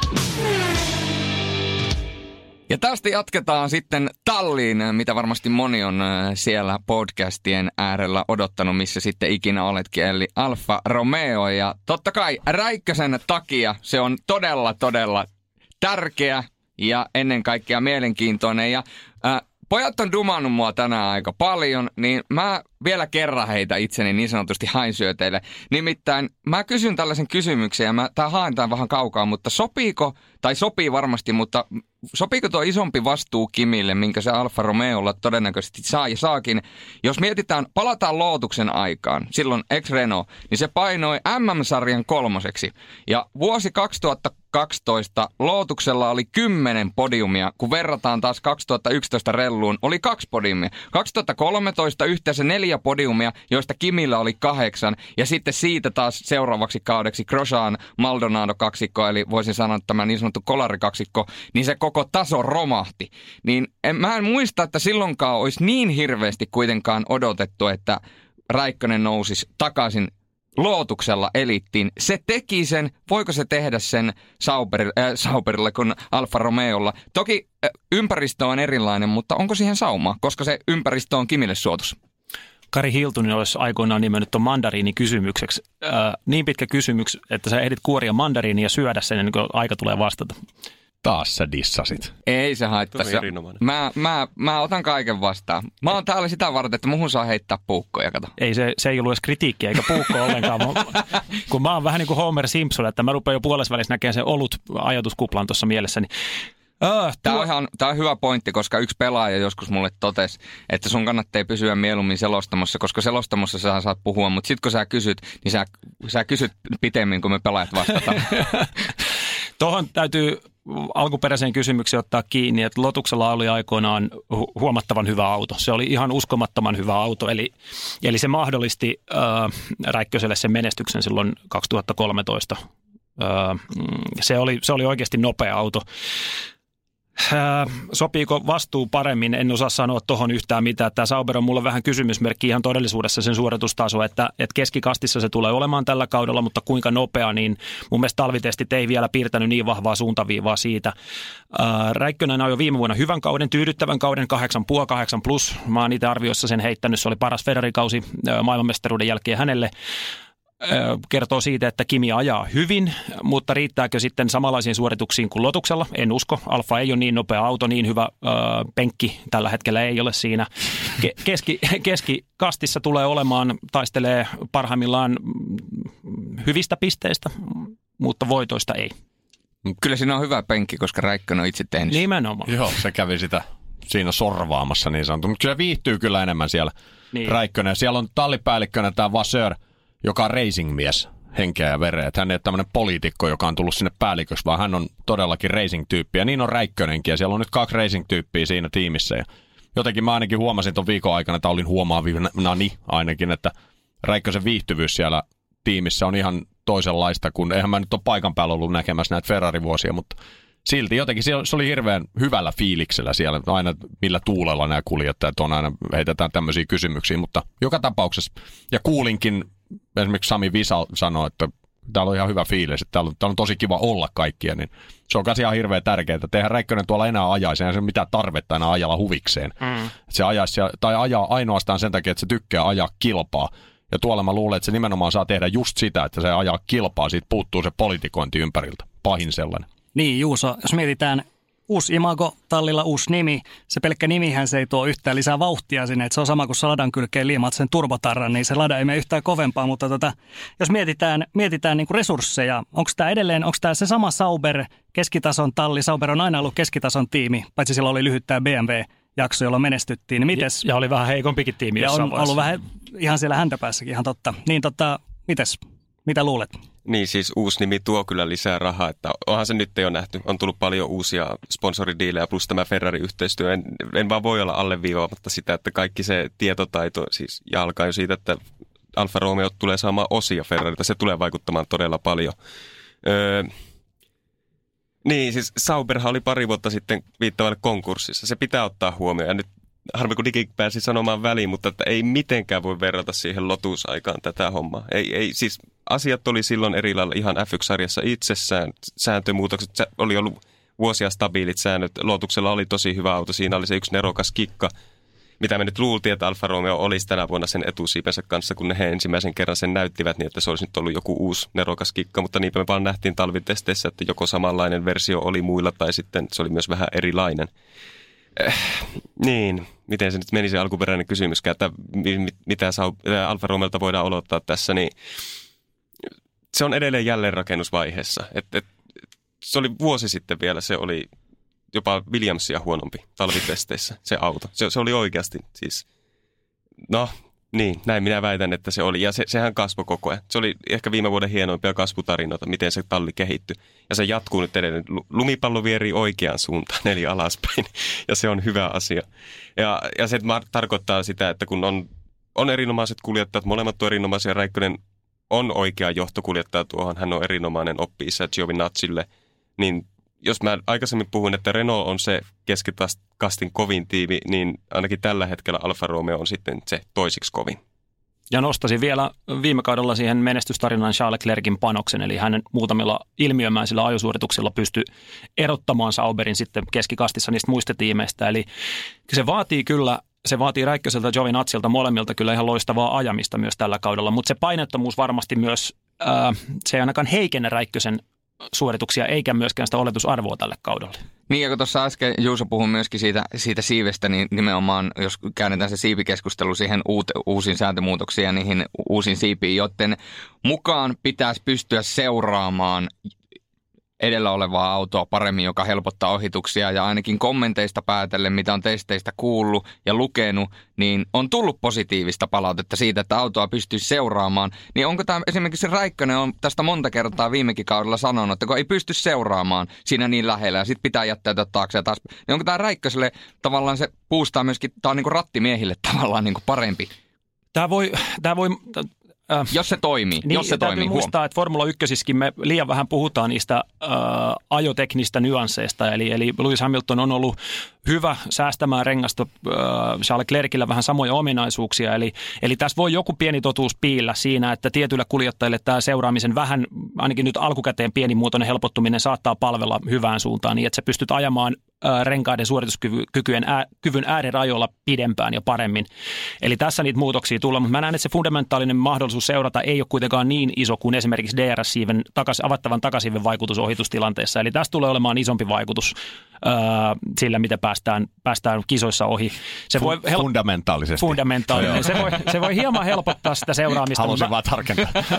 mutta ei, ei lähelläkään olla vielä sitä askelta, mitä ollaan esimerkiksi Formula 2 tai Formula 1 vuosia sitten, jolloin pystyttiin ajaa ihan puskurissa kiinni ja suoralla painaa turbonappia menee ohi. Lewis Hamilton ei pysty paljon vertailemaan noita, että miten voi seurata, kun se ei ikinä seurannut ketään. niin. Menee aina muiden edellä. Täällä Melbourneissa joutuu vähän seuraamaan. Vähän. Ehkä, niin. katsotaan, ellei niin, Ferrari maisemaa. Joo, se oli sun veikkaus. Mutta siis noista sääntömuutoksista on nyt sanottava sen verran, että on formulassa ollut aina vaikea ohittaa niin kauan, kun niissä autoissa on ollut siipeä. Ja toisaalta itse on nähnyt kyllä otsikoita, missä on myös vähän kritisoitu ja epäilty, että mitenköhän nämä tuota, muutokset edes vaikuttaa mihinkään. Eli odotetaan, että kausi alkaa ja sitten vielä semmoinen, että älkää tehkö tuon kauden avauskilpailun perusteella mitään johtopäätöksiä, koska se on jo aikaisemmat vuodet osoittanut, että se on hyvin erikoinen kilpailu ja siellä tuskin tullaan monta ohitusta näkemään, vaikka ne autot olisivat minkälaisia. Siinä on mun kalenterissa mun lempiaihe, mitä viime vuonnakin jo lähetyksissä meillä kritisoi valtavasti se, että, että mä tiputtaisin Melbournein osakilpailun kalenterista pois tai muuttaisin isosti tota rataa tai ainakin veisin sen äh, jonnekin Monaco ryppääseen sellaisen, sellaisen saumaan, että ei ensimmäisestä kisasta lähde se puhe taas liikkeelle Formula 1 ympärillä, kun ohittaminen on niin vaikeaa ja mitään ei kisassa tapahdu. Melbourne on yksinkertaisesti tällä hetkellä näille autoille sopimattomin rata ajaa Formula 1 osakilpailua. Monaco kuuluu olla sitä, kukaan haluaa eikä voi ottaa sieltä pois, mutta Melbourne pois tai rata pitää muuttaa. Ja jos tälle ajatellaan, niin mikä on sitten paras rata se korvaamaan sen avauskilpailussa? Mikä olisi sun mielestä paras rata heittää heti kauden alkuun, jotta saataisiin niin sanotusti lentävä ja hyvä startti? Ade- Adelaide hei takas Australia. Niin, Siellä oli pitkää suoraa ja kaikkea ohituspaikkaa. minkä takia ei voitaisiin muuttaa tuota Melbournea. Että Australia on varmaan hyvä paikka lähteä liikkeelle, mutta sitä rataa pitäisi vain yksinkertaisesti muuttaa. Mulla ei valitettavasti ole tässä Melbournen karttaa, että voitaisiin ruveta Niin.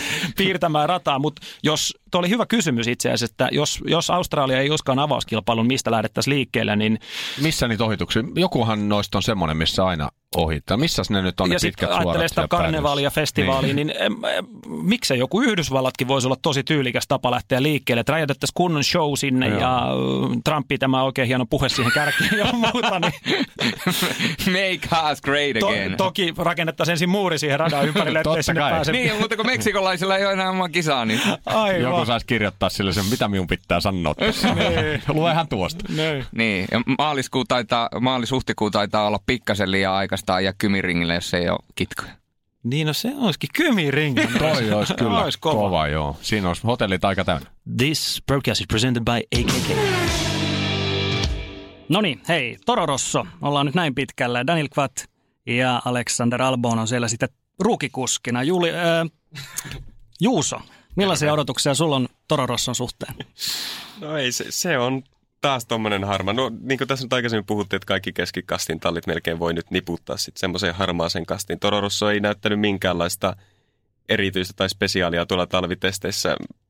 Kviat on vähän semmoinen kuljettaja, että toiset kehu, että ei, ei ole saanut kunnon näytön paikkaa ja olisi hyvä kuljettaja, bla bla bla, mutta itse en lämpene, että harva kuljettaja saa noin monta yritystä Formula 1 ja en, hän on hyvä kuljettaja, mutta niin on aika moni muukin tuolla Formula 1 ulkopuolella, että eikö Toro Rosso olisi nyt voinut ottaa jotain muuta kuljettajaa siihen tilalle? Niin nämä näytönpaikat aina, ei ole saanut hyvää näytön paikkaa. En tiedä kuinka paljon paremman näytön paikan Danny Kviat tarvisi.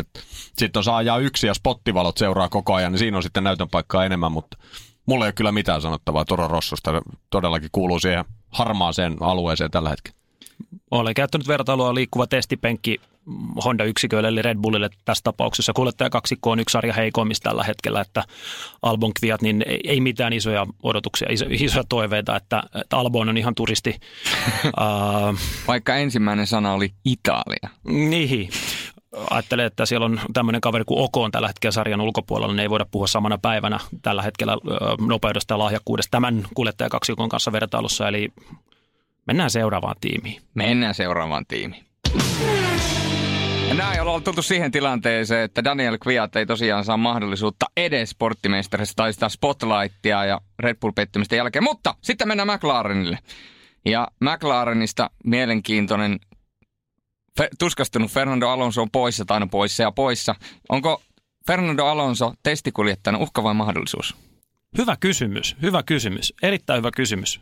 Sanoiko, että hyvä kysymys? Siellä on Ei, toi... ei auta enää. Puukkoja niin paljon selässä, Ei, että niitä ei, saa ei, enää ei, pois. ei. Ei, sulla ei mitään tuttu yhtään ei, ei puukkoa tule yhtään puukko. Tuota, Kertaakaan. toinen espanjalainen Carlos Sainz, äh, todella jollakin tavalla hajuton ja mauton äh, Landon Norris, äh, Fernando Alonso antamassa painetta. Nähdään jossain vaiheessa, että taas tälläkään kaudella McLaren ei ole nousemassa samalla tavalla kuin mitä Formula 1-kannattajat ja, ja organisaation fanit toivois. Uhka vai mahdollisuus? Jopa pieni uhka. Eli, eli siellä on kaiken aikaa sellainen... Pieni piikki lihassa tälle nykyiselle kuljettajakaksikolle, että jos homma ei toimikaan samalla tavalla ja tarvitaan vähän vetovoimaa, niin otetaan Fernando vähän sekoittamaan pakkaa. Eli tälle nykyiselle kuljettajakaksikolle uhka, organisaatiolle otsikoihin mahdollisuus. Ehkä muotoilisin noin. Joo, aika hyvä, hyvä tuommoinen vertaus. Alonso oli paikan päällä tuolla Barcelonassa kypärä kädessä suurin piirtein siinä odotteli ajovuoroa. Tuosta kun sä puhuit Carlos Sainzista, että vähän hajutoa mauton kuljettaja, niin oltiin siinä varikolla. Mä ajattelin, että mikä ihmeen sädekehä täällä alkoi loistaa tää varikolla. Ja kil- vilkasin olan taakse, niin Faija käveli siinä. Siis ei mun Faija, vaan Carlos Sainzin Faija. Matadori. Niin siinä, siinä, oli muuten, siinä on semmoinen ukko, jos- josta karismaa löytyy. Sit, sitä on aivan järjetön kasa. Mutta McLarenista vielä sen verran, että taisivat ajaa enemmän testikierroksia kuin kolmena viime vuonna talvitesteissä yhteensä. Niitä oli tosi paljon. Nyt ainakin homma toimii, että kestävyyttä on, mutta onko nopeutta, niin se on vähän toinen kysymys. Auto on ainakin ruma, No, tuosta voi olla kaikki. kiteytettynä. Kyllä, samaa mieltä ollaan kaikki. Mutta siis McLarenilla on jälleen rakennusprosessi käyn, käynnissä tällä hetkellä, että siellä on vaihdettu ukkoa johtoportaassa ja Itse odotan ed- eri, erittäin paljon, että mitä tämä uusi pää, pääsuunnittelija James Key tulee nyt saamaan aikaiseksi. Mutta tosiaan kun on jälleenrakennusprojekti käynnissä, niin minun mielestä on ihan turha, että Alonsoa nyt roikotetaan mukana tuommoisessa roolissa, että koen uhkana kyllä hänen mukanaolonsa.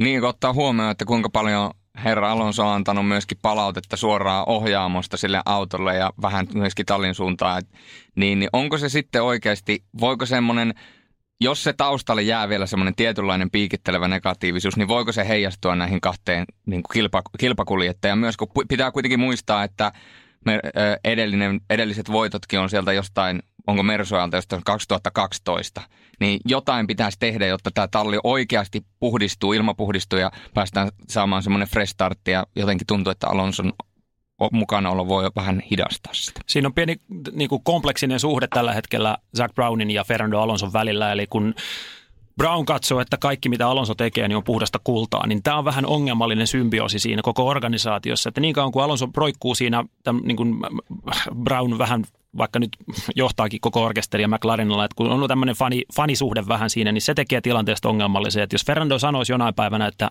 Zach, I wanna, Wanna drive, on miten huono, olipa todella huono Espanja imitointi, mutta ihan sama. Niin tota, Se kuulosti ihan Venäjältä. niin kuulosti, mutta ehkä, ehkä sillä on sukujuuria siellä. Niin, niin äh, mä uskoisin, että Brownillakaan ei riitä pokka sanoa, että Fernando ei onnistu, että sä oot testikuski, vaan että, että itse asiassa se on aika tiukasti nivoutunut vielä Fernando Alonson ympärille edelleen tämä tallin pyörittäminen se on kyllä se on vähän vaarallista. Eikö siellä Alonso ollut sanonutkin jo jossain viime viikolla? Mä luin jostakin, että hän on avoin Formula 1 paluulle, että ei siinä kauan nokka tuhissu Älä, kyllä. sitten ei, ei NASCARit ja muut ei vaikutakaan enää yhtä houkuttelevalta. Niin, se että- ei, se ei ollutkaan sitten ihan niin innostava projekti loppujen lopuksi. Mutta se, mitä McLaren mun mielestä nyt, mikä olisi tietysti ensisijaisen tärkeää, ne olisi, että saisi vaikka yhden sponsorin siihen auton kylkeen. Sitä sponsoritilaa nimittäin tuntuu riittävän. Joo. Niin kyllähän se on elinehto tuossa Formula 1, siellä on sponsoreita ja rahaa tausta. Ja tällä hetkellä vaan McLarenilla menee niin, että tämä katuautopuoli käytännössä kuittaa Formula 1-puolen, eli tällä hetkellä noin niiden katuautot vetää aika hyvin ja ne pystyy tekemään siellä ihan hyvää tulosta, mutta et kuinka pitkälle se riittää ja, ja tässä heidän organisaatio, niin se on mielenkiintoista nähdä, mutta en tiedä, onko tämänkään pöydän äärellä yhtään sellaista, joka ei toivoisi McLarenille menestystä. Nimittäin kyllä mulla ainakin sydän sykkyy tälle brittiorganisaatiolle vahvasti ihan sen historian takia, kun Punavalkoisen historia. Kyllä, ja punavalkoinen historia, eikä, eikä niinkään hopeinen välttämättä, mutta, mutta on häkkiset ja sennat ja Joo, prostit ja laudat nimenomaan. ja hantit ja kaikki muut, niin äh, ton tiimin paikka on jossain ihan muualla kuin, kuin siellä tulosluettelo häntä päässä. On, on. Siis se on, se on aika tuskasta tällä hetkellä ja tosi ikävä juttu. Sama juttu Williamsin kanssa, mennään kohta Williamsiin. Mutta miten hei, McLaren ehkä vielä yksi juttu siellä pitää nostaa. Eli Lando Norris, mietitään tulokkaita siellä. Onko hän jopa ykkönen tämän kauden tulokkaasta? Vaikea sanoa. Lando Norriskin on vähän sellainen kaveri, että, että hän, hänen ura on rakennettu todella määrätietoisesti. Taustat on ollut vahvat jo pikkupojasta lähtien ja ollut pik, pitkään McLaren yhtälössä mukana. Hän on erittäin nopea kuljettaja, mutta toi tilanne edelleen Alonso, McLarenin ongelmallinen tilanne, niin ei missään tapauksessa anna hänelle mun papereissa ainakaan mahdollisuutta loistaa. Että hyvin vaikea sanoa. Mä en, Jovin, Jo- Giovinazzi on kyllä parempi. Mä uskon näin. niin, Eri mieltä. Niin, Niin, mä, mä menen katsomaan, että me saadaan mielipiteitä. Erinomainen, erinomainen väittely. Kuka on näistä tulokaskuskeista ykkönen? Ketkä on nyt Albon, Sen Giovinazzi. Norris. Norris ja Russell. Mä paan Giovinazzi. No Russell ainakin voidaan se Williamsin tapauksen myötä kyllä pyyhkiä, että edes hän ei pysty tekemään ihmettekoja. Tuolla. Kyllä mä Giovinazin joudun nostamaan Sauberilla kyllä korkeammalle suorituksissa kuin, kuin Lando Norris. Sä paat Juuso Norrisin vai? Ja siis mitä me halutaan ajatella, kuka loppupisteessä korkeammalla. Sitten se on. Niitä ylipäätään vahvin. Ihan. No, No loppupisteet, niin, tilastot no, ei valehtele. No, Niin, no, no, no, loppupisteessä mä sanon kans Giovinazzi, mutta ihan autosta johtuen. Että Mm. Norris on erinomainen kuljettaja, erittäin kova kaliberin kuljettaja, mutta McLarenilla on nyt viime vuosina tämä aika valitettava historia, mitä he ovat tehneet nuorten kuljettajien kanssa, että Van Doon ura tuhottiin ihan täysin. On si- niitä erittäin kova rattimies, mutta, Oh. mutta ei niin kuin viime vuodet, ei, ei sitä valitettavasti osata. Aikaisemmin Magnussen, eh, Perez, ketä, ketä siellä on ollutkaan. Mutta siis kaikki on erinomaisia kuljettajia, mutta McLarenilla heitä, heistä ei ole saatu mitään irti. Ja se on nyt Norrisin uhka. Jätkät lähti peesaan. Niin, mutta hei, me voidaan kääntää tämä vielä näin päin, niin tästä kaikki nämä tilastot ja kaikki muut hömpät tipahtaa pois. Mietitään ihan tällainen katsojan kannalta, he haluaa katsoa, seurata kuljettajia ja mietitään tulevaisuuteen, kellä näistä kuljettajista on valoisin tulevaisuus F1. Vaikea sanoa tietysti, mutta tällä tavoin niin kuin erotellaan sitten vielä mielipiteet. Olisiko se sitten se Norris? No George Russell olisi mun... Ai pap- siellä on kans, totta muuten, joo. Ei, joo. siis lahjakkuudesta Joo, kun puhutaan, niin joo. George Russell eri, eri tiimissä, että jos hän ajaisi vaikka Valtteri Bottaksen talle kaverina Mercedeksellä, tulisi olemaan jäätävän kova. Aivan jäätävän kova. Joo. Ihan puhtaasti talentista puhuen, niin mä edelleen nostan George Russellin ihan huippulupaukseksi, mutta hän tulee kärsimään tästä Williams-taaperuksesta kyllä. Kyllä, tässä on nimenomaan Russell Mercedes-linkki, Giovinazzilla on Ferrari-linkki. Ehkä tässä on ne kaksi kuljettajaa, jotka on sitten tulevaisuudessa tuolla kärkitaistossa. Ja sitten matka jatkuu ja se matkuu Williamsille ja tota, ää, vähän kantautuu sieltä vuosi toisensa jälkeen niin sanotusti surullista dataa ja uutista suomalaisten silmiin ja tietysti myöskin tämä, tämä vuosi, jos sanotaan, että kausi alkaa talvitesteistä, niin he myöhästyi siitä. Minkälainen kaus Williamsilla tulossa? umpisurkea, ei sille voi mitään. Se, se tulee olemaan viimeinen ja sillä selvä. Että kyllä se on tosi huonolla mallilla tuo Williams. Tämä on muuten mielenkiintoista. Tässä on nyt peräkkäin kaksi tiimiä, jotka taisteli vielä joku aika sitten maailmanmestaruudesta keskenään. McLaren ja Williams. Että niin on katoavaista. Se on aika surullista kyllä, mutta kyllä Williamsilla on pulla tosi huonosti uunissa. Mä kiinnitän tämmöisiin vähän erikoisiin asioihin huomiota. Tietysti sille mä oon ollut ajopuku päällä tuon rallin puolella sen verran, niin nämä sponsoriasiat ja niiden näkyvyys on mulla tuolla jossakin selkäytimessä, niin kuvastaa myöskin sitä, että niillä on tämä startup-yritys, tämä Rocket, pääsponsori, niin tiimin henkilökunnalla luki Williams Racing ja ainoastaan kuljettajilla ja tallipäälliköllä oli tämä Rocket-logo. Mä mä heitin siinä jokilla, että ne on varmaan jossakin Proderaamossa, mutta Claire Williams on käynyt hakemassa niitä pois ja että ainoastaan käteismaksulla.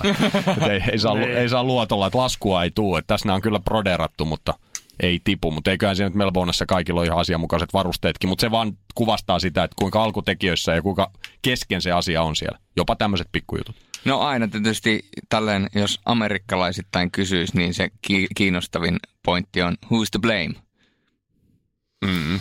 Sanohan sinä. No mä- mä heitän tähän kyllä, että, että ajatellaan tätä äh, Williamsin perintöä, äh, Patrick Head, äh, Frank Williams, joiden kaksikon varaan rakentui käytännössä koko Williams ja henkilöity koko se niiden koko tarina. Tietenkin Adrian Newey ollut siellä aikaisemmin suunnittelijana ja muuta, niin sellaista senioriteettia johtoa enää Williamsilla ei ole ollut vähän aikaa, eli kyllä se henkilöityy Claire Williamsiin yksinkertaisesti. Se, kun se on, se on valitettava tosiasia, että tiimin sisältä on vähän tällaista äh, tihkunut tietoa ja, ja juoruja ainakin, että, että siellä ei olla tyytyväisiä välttämättä siihen johtajuustasoon, joka on, joka on täysin ymmärrettävää, että tuollaisen perinnön jälkeen lähdepä viemään tiimiä samanlaiseen suuntaan tai pidä sitä menestystä yllä, mitä isä on tehnyt siellä ja Patrick Head ja äh, legendat, lajilegendat niin siinä se ongelma on listautuminen Frankfurtin pörssiin pari vuotta sitten ei ole tuonut samalla tavalla sinne pelimarkkoja kuin he olisi toivonut jossain vaiheessa.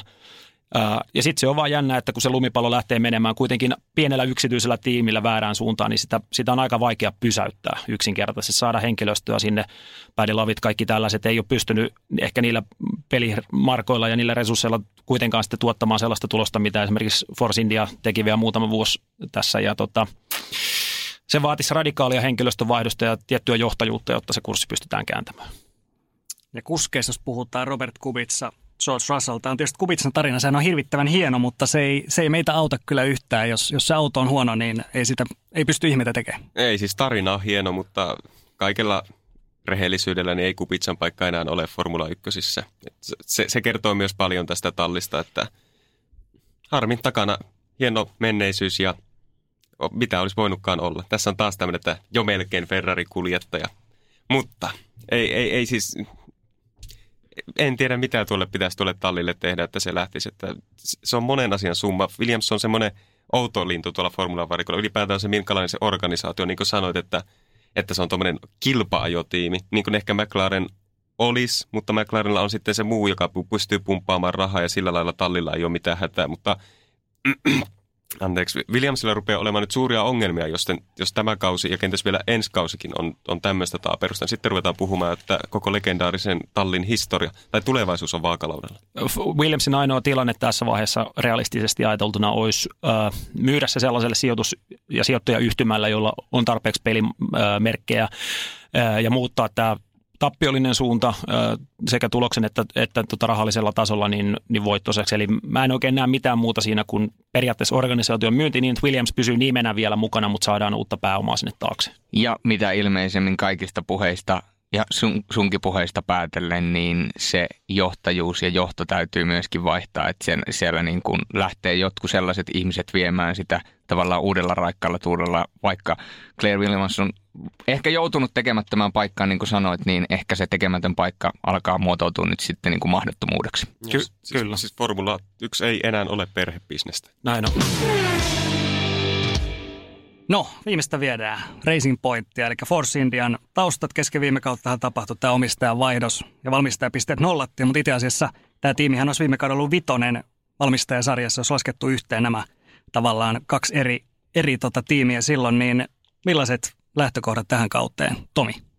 No mä kuulin sieltä tiimin sisältä itse asiassa ihan oikeasti tuossa viime viikolla, että, että nyt on fyrkkaa enemmän selkeästi, että rahoitus on aivan toisella mallilla kuin mitä se on ollut tähän asti ja heillä on he on investoinut paljon erilaisiin asioihin. Ja tulee vähän uutta varikkohommaa ja uusia rekkoja tullut ja tämmöistä, mitä he on pystynyt, pystynyt sinne hankkimaan. Mutta mikä tärkeintä, niin sieltä sanoi yksi tyyppi, että heillä, heillä tämä osien saanti ja asioiden eteenpäin vieminen, kun se on ennen vienyt aina pari-kolme viikkoa, kun ollaan jotain alettu tehdä, niin nyt se menee tosi nopeasti parissa kolmessa päivässä ja se, se on aika ratkaisevaa. Että aina kun olet kaksi viikkoa niin heiton perässä, vähän niin kuin tulet yhden kisan perässä koko ajan – siinä kohtaa. Ja Formula 1 se tarkoittaa tietysti vielä suorituskyvyllisesti paljon enemmän kuin se yhden kisan perässä oleminen, mutta asiat nopeutuu, koska siellä on resursseja käytettävissä paljon enemmän ja se on tuolle tiimille kyllä erittäin hyvä. Et en mä nyt ihan sano, että se ihan umpisurkea tiimi tulee olemaan. Että se voi olla ihan hyvin siellä keskikastissa. Miksi niin siis siellä, mutta siis haastaako sitä Renaultia? Sitä niinkin nauraa, että se tulee olemaan keskikasti. No siellähän se on joo, mutta... Meidän lempitermi on niin, keskikasti. no mutta sitähän siellä on kolme ja sitten on keskikasti ja sitten on Williams. Näinhän se menee, mutta siellä on Ren, Renault ja Racing Point hyvin voi taistella siitä. Ja miksei tämä Alfakin. Ja miksei Haaski ja miksei Toro Rossakin. McLarenkin voi olla ihan Joo. Tuosta Racing Pointista aina useinhan nostetaan Stroll ja Loren Stroll, äh, että Lance Strollin paikkaa ja Formula 1, mutta mä käännän sen niin päin, että ilman Strollin taloudellista panosta, niin meillä olisi todennäköisesti vain yhdeksän tiimiä tällä hetkellä starttaamassa mahdollisesti, ellei siellä joku toinen ostaja, kun taas sitten entistä Force Indiaa naarannut. Et, et se ei ole välttämättä huono juttu, vaikka Lance Strollia en pidäkään äh, missään tapauksessa sarjan nopeampana kuljettajana, mutta ainakin tämä vakavaraisuus on mahdollistanut kymmenen tiimiä jälleen tähän kauteen. Eli se on ihan hyvä juttu ja niin kuin Tomi sanoi, että siellä on tapahtunut varikkopilttuussa muutoksia, siinä on, on tunnu ihan tällaisia niin kuin logistisia juttuja, on muutettu varikkopilttuuta, sinne on saatu yhteistyökumppaneita ihan eri tavalla, että et se on ihan hieno huomata. Mutta kyllähän Racing Pointin ongelma on vähän se, että siellä on Lance kuljettajana, Tseko Peres tulee olemaan selkeästi nopeampi tällä kaudella ja voi olla kiukkunen kanadalainen muutaman kisan jälkeen, kun ei oikein tahdo kulkea siitäkään huolimatta, että pappa vähän betaalar siellä ja, ja näin, että hyvä, että on, on mukana ja äh, silleen. Mm. Ja ei, ei kuitenkaan ihan nollista tarvi lähteä, että viime kaudellakin Peresillä oli se yksi kolmossia esimerkiksi. Joo, ja siis jos ajatellaan, että mihin tuo talli pystyi silloin, kun se oli Force Indiana, että oli pari kertaa valmistajan sarjassa neljäs ja minkälaisia pistepotteja se pystyi ottamaan, ja silloin jo budjetti oli hyvin tiukilla ja oltiin viittavalle konkurssissa, että nyt kun sitä rahaa fyrkkaa on enemmän, niin ollaanko tässä nyt kirjoittaisi jonkinlaista satutarinaa. Mut, mutta sitten nostan tähän vastapainoksen, että siellä on, äh, ajatellaan muutama vuoden takaisin, niin Renault on nostanut valtavasti tasoa. Resurssit on noussut Alfa Romeo entisen Sauberilla aivan sama homma. Haas niin ikään uusien Rich Energia ja muiden sponsoreiden kautta ihan sama tilanne, että itse asiassa tuo kilpailuasetelma ja se rahavirta on ollut paljon vahvempi nyt noille niin sanotulle keskikastin talleille kuin mitä se oli vielä pari vuotta sitten. Joo, siis totta kai, että Force India käytti sen saumansa hyvin, että Kyllä. pari isompaa tallia kompuroi, niin sen takia, että niin eivät, no. eivät he ehkä vauhdillisesti olisi ollut neljänneksi parhaita. Mutta mut, mut, tavallaan heidän tilanne on nyt parempi ja se on hieno asia. Ja korostetaan nyt tuota, että keskikasti – on ehkä tälleen lajinilon kannalta se tämän kauden jännittävin paikka katsoa. Vai, vaikkakin ehkä niin kuin verrattaessa Seefeldin hiihtoihin, että, että sitten niin kuin, että kun Norja putsaa pöydän, niin tavallaan asetelmahan on Formula 1 vähän samankaltainen, että sulla on, sulla on valtavat erot sitten kuitenkin, kun puhutaan hiihtokisan tai tässä tapauksessa Formula 1-kilpailun voitosta ja niistä muista sijoista sitten kamppailevat, että että jostahan sitä pitää hakea vähän, eikö niin? Kyllä, mutta voiko tästä niin rivien välistä lukea, että tavallaan kun on se kärkikasti ja sitten on keskikasti, niin onko nyt keskikastin ja kärjen välinen kuilu pienempi vai onko se vaan sitä, että keskikasti on tasaisempi? Mä odottaisin kyllä ihan tuohon Melbournen ekat vapaat harjoitukset, perjantai lopputulokset ja sitten katsotaan vähän, että mikä se tilanne on. Mä ottaisin vieläkin pidemmälle. Niin mäkin melkein. Lauantai aamu asti. Pistetään vielä pari Joo. Mietitään yön yli. Australia aikaa jo kertoo paljon mm. siitä äh, suorituskyvystä. Sitten niin kuin Australialla on nähty, niin aika pitkälle voidaan melkein lukea tulosluettelo siitä aikaa, josta ei nyt ihan, mutta aika pitkälle. Ja sitten Bahrain on, sen jälkeen ollaan paljon viisaampia. Eli, eli Bahrainin viikonlopun jälkeen niin nähdään todellisuudessa niitä voimasuhteita, että missä, me, missä ollaan. Kyllä ja sitten vielä että keskikastissa ne voi vaihtua kisasta toiseen. Että ehkä siellä nähdään se, että minkälaisiin kasteihin siellä tallit jakaantuu, mutta sanotaan, että nuo sijat 4-9 niin voi vaihdella ihan kisasta toiseen. Ei me voida, ei, ei, ei voi, koska meiltä menee, kun on olemassa vaan kärkiryhmä, keskikasti ja Williams. Meidän pitää keksiä uusia nimiä. Tämä menee tosi vaikeaksi tämä keskustelu, Yle, jos ylempi tulee... keskikasti. Ylempi, joo, totta. Sääliplayeri viiva tulee siihen johonkin väliin. Näin on. Williams putoo mestikseen. Kyllä. Ja nostetaan Preema sieltä ylös. Joo, se olisi kova. hei. Koiranen GP. Näin ollaan saatu aika lailla pakettiin meistereiden kattava F1-spesiaali, ennakko ja kaikkea muuta. Ja nyt meillä on kärkikasti, meillä on keskikasti ja sitten meillä on Formula 1 mestis, jossa ainoa joukkoina pelaa Williams. Ja tuota, ähm, jos tästä nyt vielä vedetään yhteen tätä tulevaa kautta, niin mitkä on odotukset tälle kaudelle vielä nopeasti tiivistettynä? Niki, kuka on suurin mestarisuosikki, kuka on niin sanotusti runner-up, eli haastaja, ja ketkä kaksi tallia taistelee valmistajien mestaruudesta, kuka on viimeisenä ja kuka on paras tulokas? No siinä oli aika monta kysymystä, mutta en, mä, mä en ota askeltakaan taaksepäin siitä, että mä uskon, että Ferrarilta tulee maailmanmestari ja hän on Charles Leclerc. Ö, se on vaan intuitio tässä vaiheessa. Musta on kiva vähän hämmentää sitä olettamusta, että aika moni varmaan laittaa Sebastian Vettelin. Näen, että Ferrari on tällä hetkellä askeleen edellä Mercedestä, mutta Mercedes tulee tekemään sitä kehitystyötä, ja niin kuin Valtteri Bottas on jo aikaisempina Mercedes-kausina ottanut esiin hyvin sen, että, että sekä valmistajien että kuljettajien mestaruus tulee ratkeamaan siihen, että kumpi tiimi pystyy tekemään parempaa kehitystyötä kauden aikana. Eli se on Mercedes vastaan Ferrari, ja ei kukaan tätä pysty muuttamaan tätä asetelmaa. Charles Leclerc uskon, että on maailmanmestari. Valtteri Bottaksella on näytön paikka. Hävittävää ei ole. Uskon, että tulee ajamaan loistavan kauden. Neljä ensimmäistä, viisi ensimmäistä kisaa tulee määrittämään koko Valtteri Bottaksen tulevaisuuden lajin parissa. Eli siellä on niin kova tunku tuohon toiseen Mercedes-rattiin tällä hetkellä, että neljän viiden ensimmäisen kisan aikana pitää onnistua, pitää olla parempi kuin koskaan Formula 1, jotta tulevaisuus Mercedeksellä tulee jatkumaan. Tulee ajamaan hyvän kauden, mihin se riittää, niin alku, alkukausi tulee näyttämään sen. Paras tulokas Antonio Giovinazzi äh, tulee antamaan hyvän haasteen Kimille. Kimi on askeleen kaksi edellä, tulee ajamaan hyvän kauden sarjan paras tulokas on siis, jos Giovinazzi nyt niitä kahta kisaa ei oteta mukaan, niin tulokkaana tulee olemaan kova. Williams umpisurkea se nyt on käynyt selväksi. Ferrari vie valmistajien mestaruuden Mercedes 2. Heitetään jokerina tähän, että, että Honda yhteistyö ei auta siivittämään Red Bullia edes kolmanneksi, vaan Renault puskee sinne edelle ja sitten Red Bull. Tämmöinen olisi veikkaus. Maalauta oli pitkä. Oli, sori, Tiivi- mutta oli tiivi- niin monta hyvää kysymystä. Pitkä tiivistys, mutta mä, mä otan sitten tämän mun umpilapsellisen näkökannan. Maailmanmestari on Valtteri Bottas Mercedeksellä. Paras keskikastin tiimi on Alfa Romeo, koska Kimi Räikkönen ajaa siellä eniten pisteitä. Ja surkein on Williams ja Giovinazzi on, on tämä, mikä tämä on siis, vuoden tulokas. Aika kova. Se oli kova. Oli, oli. Ihan poskelleen. mutta Ei, Juuso- ei, Ei, tuo on kiva kuulla tuommoista. Mm. Mä lähden sitten Fettelin vanikerkkaa, että tämä alkukauden päätös siitä, että hän on ykköstykki, niin siivittää sitten saksalaisen uran viidenteen maailmanmestaruuteen tiukan taistelun jälkeen Lewis Hamiltonia vastaan. Ja Bottas on sen verran hyvä, että hän tuo sitten Mercedekselle valmistajien mestaruuden. Keskikastin paras on Rellu, käy tiukkaa taistelua Red Bullia vastaan, mutta nyt kun sä menit sanomaan, että ne on kolmansia, niin sitten mä en lähde Red. Red Bull sitten kääntää sen viime hetkellä eh, edukseen ja sitten tulokaskuskina, kun me nyt katsotaan vain pisteitä, niin se on Giovinazzi, mutta ajosuoritusten perusteella se olisi Landon Norris.